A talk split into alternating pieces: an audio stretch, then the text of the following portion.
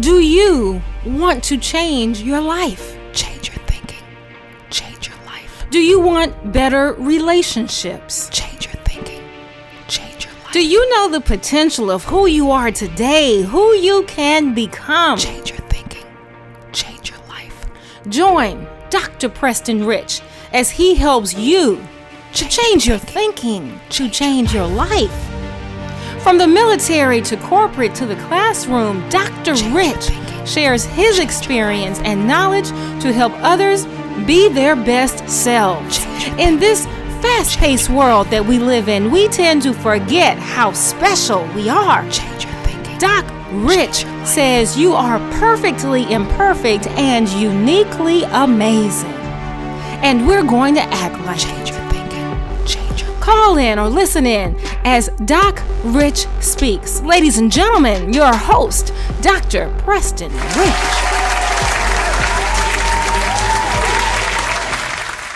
We are into another episode of Doc Rich Speaks podcast. I've been gone for a minute, people. I've been uh, traveling and actually not traveling. I've been, uh, well, I actually have been traveling online, doing some online things, uh, presentations and whatnot. Uh, let's get right into it. People, we're in a, in America, we're in a different time right now. We're actually not in a different time. We're just in another time of discord and uh, revolt and a situation where a certain demographic is fed up.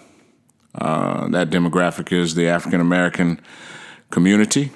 We are into a situation where, once again, we have witnessed on social media uh, the killing of another black man for no apparent reason uh, in Minneapolis, Minnesota. For those of you who have been under a rock for the past weeks, uh, we had a, a man by the name of George Floyd who was killed by a police officer in Minneapolis by as he was kneeling arresting him he kneeled on his neck and on another officer was on his back and despite the pleas of I can't breathe which were the same pleas of another man who was killed in New York by New York police officers.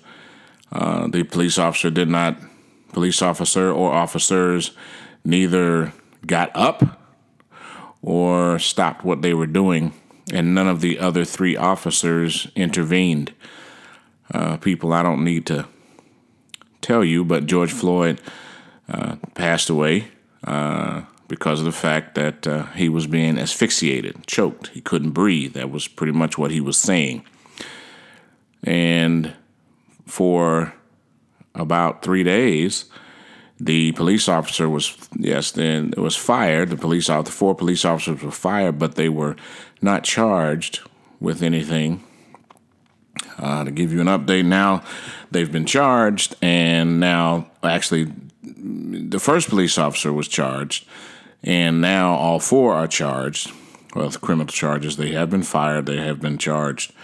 And uh, folks, I don't have to tell you this, we have a problem. Uh, they have been there have been peaceful protests all around the United States, all, hell, all around the world, actually, uh, pushing for change in racial equality. Uh, some people who have been very silent in their deliberations. They've not said things. They have donated or they may have not. But at the same time, we are in a time, we are at a time in our lives that people are tired of the systemic and outward racism uh, against black people.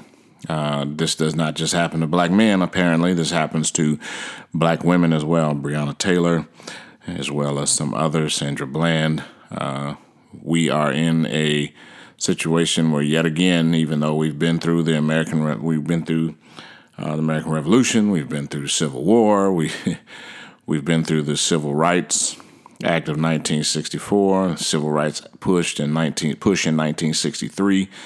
We are still talking about racial equality for minorities, in particular, black people.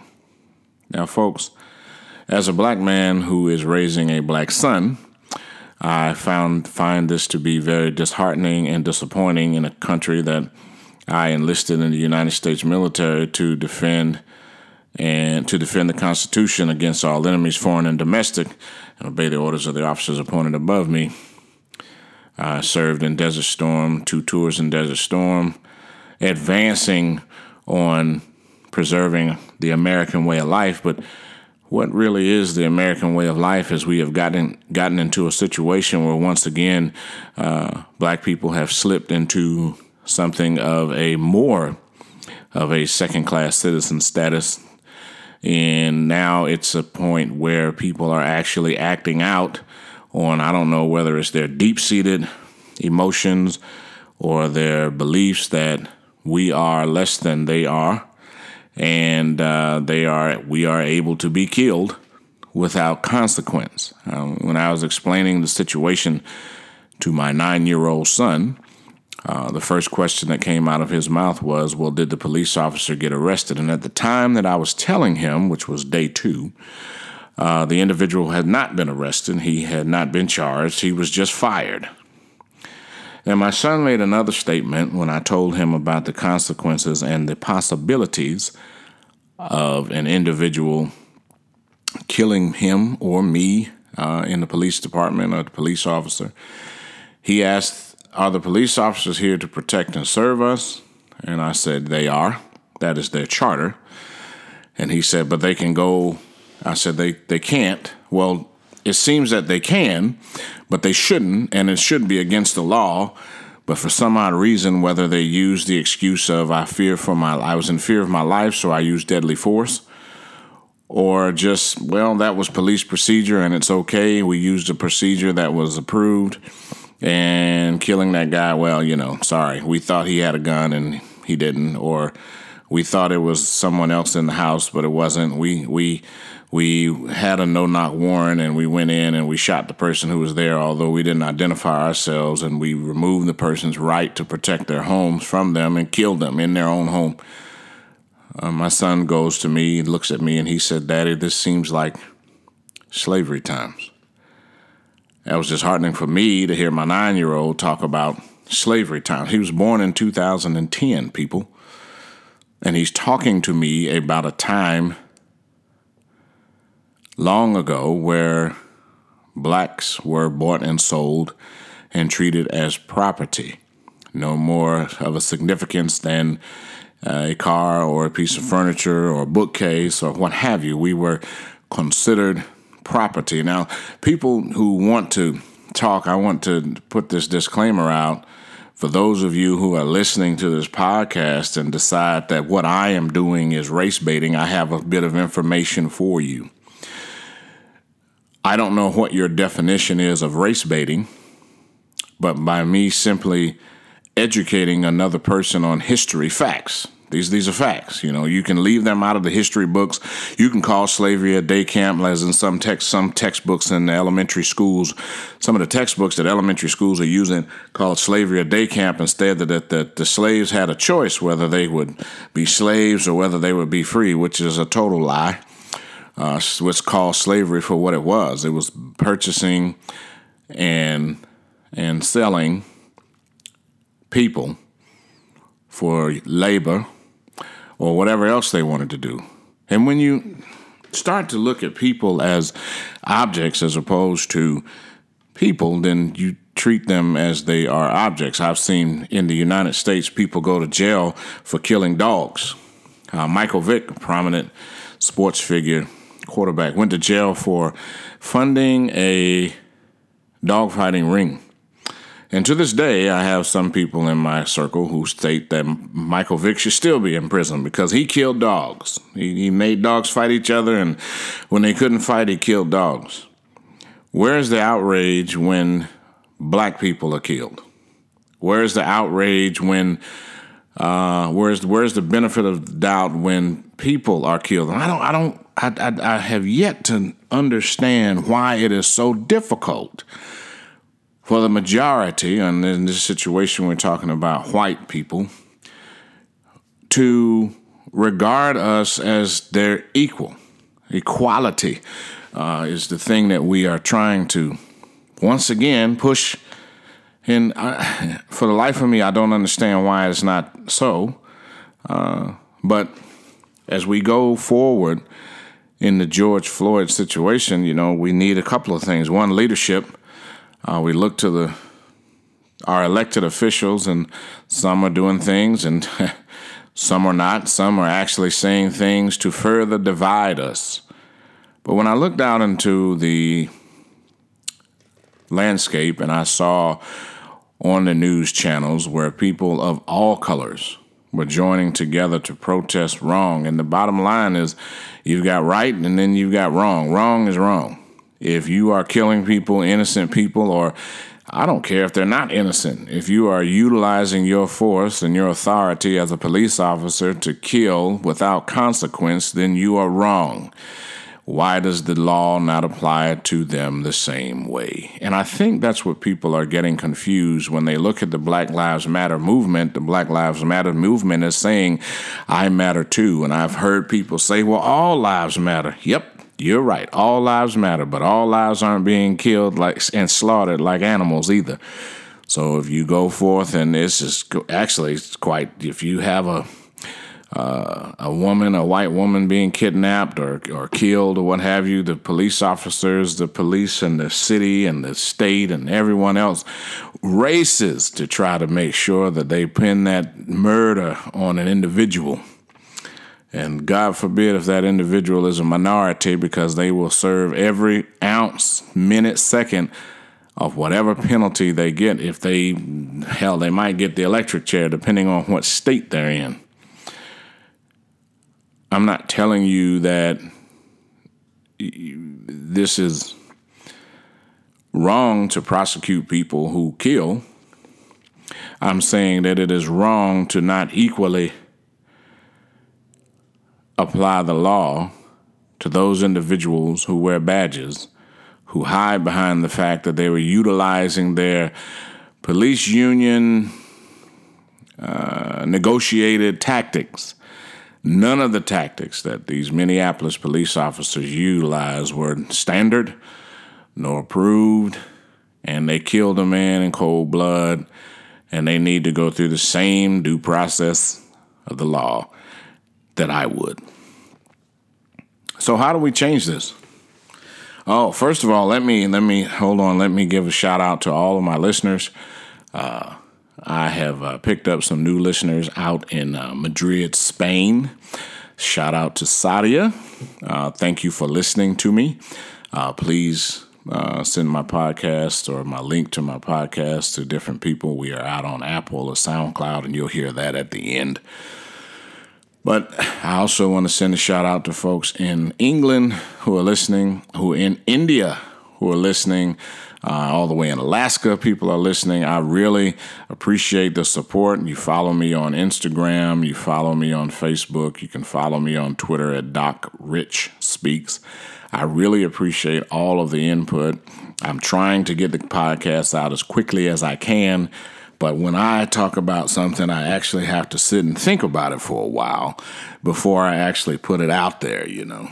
So let's look at some some things that we can do. And when I, I think that we're actually working on some things, following a well-known uh, change method or change matrix, as called the uh, Kotter's Eight Steps to Change, and I'm going to go over four of them right now and uh, we'll see how that applies to our George Floyd, George Floyd situation and see what we can do to make some change. The first step that Kotter stated was that we we have to create a state of urgency.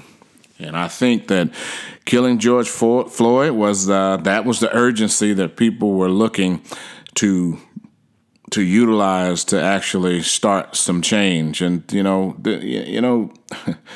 nothing gets changed by just sitting around talking about it. You've got to go out. You have to peacefully protest. You have to actually get th- petition. You have to get things on a ballot. You have to get it in front of people who vote. You have to vote.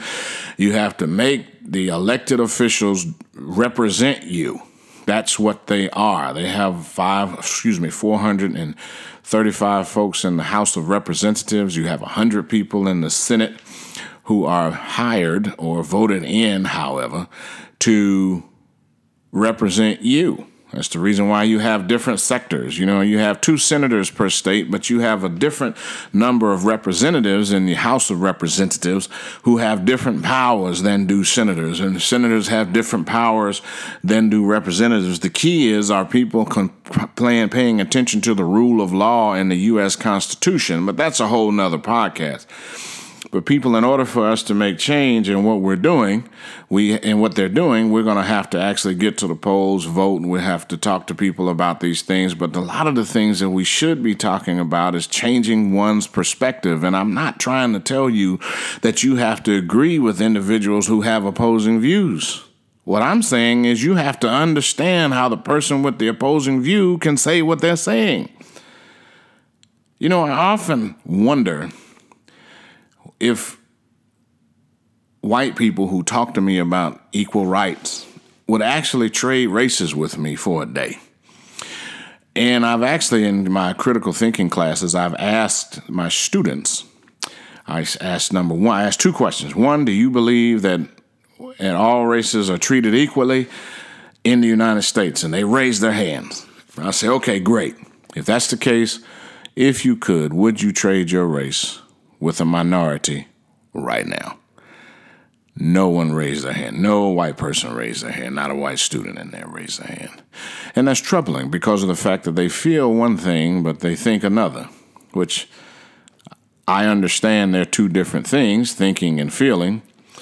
But I wonder why the situation is the way it is. And it is because when you're actually in the situation and you're being treated differently, if your difference is normal to you, then it doesn't seem like it's a difference. Let me say that again. If you walk around and you go to a store and no one looks at you funny, no one suspects you, everyone gives you the benefit of the doubt, no one says any racial jokes, any of the racial joke that they say you get, you're not the person being discriminated against. You're the majority. But if you go somewhere and you witness racism where someone says, Hey, can I help you? or they stand over your shoulder or they don't give you the benefit of the doubt. I saw something on Instagram the other day where a city cop arrested a black man because he said he resembled the individual who committed a crime. And when they arrested the individual and saw his ID that they retrieved from his back pocket, they found out he was a federal Bureau of Investigations, FBI agent. And he was a black man. And they were so embarrassed that, well, uh, sir, we're sorry, we're sorry, backtracking, because they had no probable cause. They had no reason except, oh, I, I, I think you look like another guy who committed a crime, so we're going to detain you. Not, not dude, we, no arrest, no Miranda right, nothing. We're going to detain you just in case. And folks, if you don't understand about your Miranda rights, read about it. When they arrest you, they have to read you your rights. If they search you, they have to adhere to the Fourth Amendment. These are kind of the things that you need to understand. But here's the problem when you're actually in it and trying to understand it, and you realize that your rights have been violated, and you tell somebody about it or you try to bring it to their attention and they beat you down, then what do you do? When you ignore my Fourth Amendment rights and say, well, I'm going to search you anyway and I'm going to seize anyway, uh, wait a minute. I'm not supposed to be subject to this because it's supposed to be one of my unalienable rights in the Bill of Rights and the first 10 amendments of the Constitution. But city cops do it all the time. Uh, they make it their own jurisdiction. And for some odd reason, I don't understand why local municipalities feel as though they can pass laws that violate federal, U.S. constitutionally guaranteed rights. You, you can't do that. Uh, and people need to know this. And when they do know this, and it's, it's kind of funny, it goes all the way down to the core. It goes down to the core of I am not able to bring that bring the violation bring a police officer's violation of my rights to their attention without them feeling as though I'm resisting arrest. But a white man can cuss, scream, pull guns, spit in their face, get their badge numbers, and do whatever they want to do. Hell, when they arrested Dylann Roof for shooting up those folks in the South Carolina church. They actually took him to Burger. They didn't. They didn't. They didn't handle him rough. They took him to Burger King to get us something to eat. And this guy just killed folks. Nine folks. What? At what point do you say the the the applicability of the law is is skewed based on the color of your skin? The benefit of the doubt is not there for African American people. It's not there. It's not there for any minority I don't see, but I can only speak for folks that are that look like me, have the same color as me, and the race of me. So what do we do to change? Well, Kotter said that you can do eight steps. Uh, and actually, Kurt Lewin said that you can do it in three steps. And it says that people change in three steps. They stop doing what they were doing, they find that they learn a new way to do something, and then they start doing that way from then on. That's pretty simple, right? Stop doing wrong, learn how to do something right, and then keep doing the right thing so that you can't go back and do the wrong thing. That's pretty simple, right?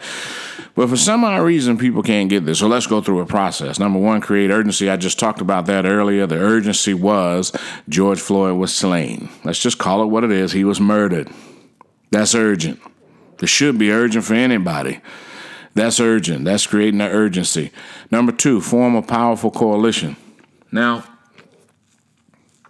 I don't know if you've read the news or seen the the the, the read the news or watched the news or been on your on your on your devices and seen the outpouring of protest, the outpouring of care and uh, pro and, and these folks who are protesting all over the world, people are coming together, building a powerful coalition to say enough is enough. No justice, no peace. You have to treat me the same way that you treat everybody else. You have to stop doing this. And this, my friends, is the powerful coalition. And I'm so proud of folks white folks, black folks, orange folks, blue folks, green folks. Doesn't matter what color you are if you're out there talking about we are peacefully protesting so that we may have better treatment or hell, equal treatment. I don't even want better treatment. Just treat me the same way that you treat that white man who breaks the law or or not. Number 3, creating a vision for change. Well, what do we want? We want to be treated equally. And some folks, um, I think the 8 Can't Wait, I think that's out on Instagram. Uh, I followed it on Instagram uh, where they actually came up with eight things that can be done today uh, to change the. Uh, what do you want? I see. How do we say? Change the treatment that, or that change the way that police officers actually handle uh, uh, us and other minorities who decide uh, who are pulled over by cops, arrested by cops, um, who are uh, giving, uh, who are running, who are run into by cops or what have you. It's called Eight Can't Wait on Campaign Zero on Instagram, and uh, it's eight things. You know, uh, ban chokeholds and strangleholds, uh, require de-escalation. Um, require warning before shooting, uh, exhaust all alternatives before shooting, uh, duty to intervene, ban shooting at moving vehicles, establish a use of force continuum, and require all force to be reported. Eight can't wait to find it in your city. If you can't find that, go to Campaign Zero on Instagram and you'll see it uh, you'll see that individuals are looking to try to ensure, try to get these policies enacted. So, we're creating a vision for change would say that these uh, these things can be actually done. And right now, in Policy One, where it bans chokeholds and strang- strangleholds, only 28% of the 100 largest cities explicitly ban chokeholds and strangleholds. That right there would kind of solve a lot of things because of the fact that people, eh, I, I don't know why police, I've never been a police officer, so I don't know, but I, I, I, I would assume that they would have the training after somebody is actually detained with handcuffs behind their back or in front of them that uh, they're not gonna fight back. So why you have to strangle them and choke them, I'll never know. I don't understand. Uh, there has to be a way, especially if somebody is already handcuffed. You probably don't need to choke them. Hey, if it's something different, hey, reach out to me and talk to me. I'll put you on the podcast if you're a police officer. I want to know. Uh, two is requiring a de escalation. Only 44 of the 100 largest cities require officers to de escalate situations before using force. See, a lot of this situation, and you will hear from the police officers that say, well, we need to have a way to protect ourselves when people are trying to do harm to us. From the folks that I've seen on the web, on social media, and what have you, it seems as though these people were not fighting back. They were peaceful as the day is long, and they were not resisting. And for some odd reason, the police officers felt like they were resisting and they weren't listening, and they had to actually, the police officers felt like they had to do something differently to stop them from doing. Well, yeah, they stopped them, they killed them. And the killing is wrong, and then the the apparent lack of punishment or lack of consequential circumstance uh, is is a problem. Uh, communicating the vision. Now that we have all of these different avenues to actually communicate the vision to say, hey, we want these eight things out here now. We want you to guys to basically stop killing innocent people, black folks, uh, black men, black women. Uh, we want you to stop doing that. And here's some of the policy changes that you can make. Because, see, it's not going to happen without making some policy changes. You have to actually get your police chiefs to change, or you get your mayors to change, or you get your laws changed. You know, the only way you're going to be able to do that is go out and vote. So you, you need to sit, have a situation where you can communicate the vision, and you need to communicate with the decision makers. It's it's great to go outside and, and protest. I got that. But you need to get your city councils involved. You need to get your governors and your mayors involved. You need to have conversations, town halls, talk to them. Utilize your your um, different modes of communication, modes and methods of communication to communicate the vision. Tell folks what you want.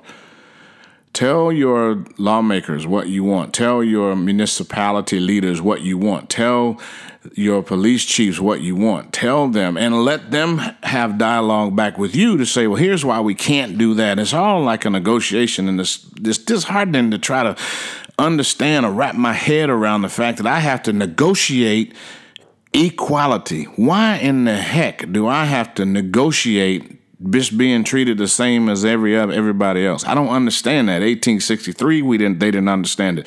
1963, they didn't understand it. Here we are in 2020 with the coronavirus running around, killing people at will. Now we have to worry about this. We are at a state of chaos in the United States, and I don't understand what, well, I do have some ideas. I don't understand how we can't get ourselves out of this because of the fact that some of the leaders that we would expect to make these changes for us are devoid, they're missing. Now, the four, like I told you, the four steps is I, I put I put the eight can't wait inside the four steps, so it might have confused you. So you might have to rewind and, and, go back and, and listen. But in order for us to make change, we need to number one, create urgency. Number two, form a powerful coalition. Number three, create a vision for change. And number four, communicate the vision. Those are four of the eight that I talked about. Now I'll go through five. I'll go through five, six, seven, and eight in the next podcast on part two of the George Floyd situation or equality for justice.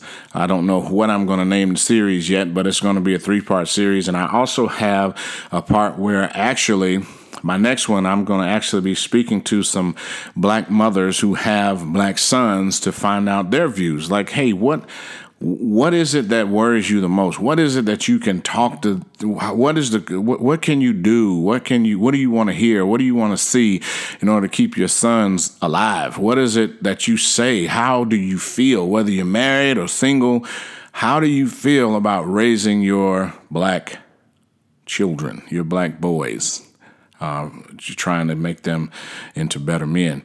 Uh, folks today i talked about the george floyd situation and the state of our nation. I talked about four of the eight steps to making powerful change. Uh, and I talked about some of the things that people want uh, and and and the things that we are doing right now to make some significant and lasting change. People, we are all perfectly imperfect and uniquely amazing, and it's time we start acting like it. Uh, this is the end of my podcast for today. I will be back with another. I want you guys to always know that I'm here. You can you can email me, you can call me, you can you can find me on Instagram. You can do whatever you need to do. Uh, you can give I, I, I solicit feedback on what you want to hear. Uh, wherever you are in the world, understand that I do have my eye on you, I have my mind on you, and I have my heart on you. And if anybody does hasn't told you today, and no one's told you in a while, Doc Rich loves you. Peace. You've been listening to the Doc Rich Speaks show. We hope we've stimulated your mind and inspired you to be your best self today. If you've enjoyed the show, tell some friends and join us next time on this same station. Follow Dr. Rich on Twitter, Facebook, Instagram at Doc Rich Speaks. You can download this podcast on Apple, Google Play, SoundCloud, and Spreaker as well. In the meantime and in between time, remember you are perfectly imperfect and uniquely amazing. So just be great every single day.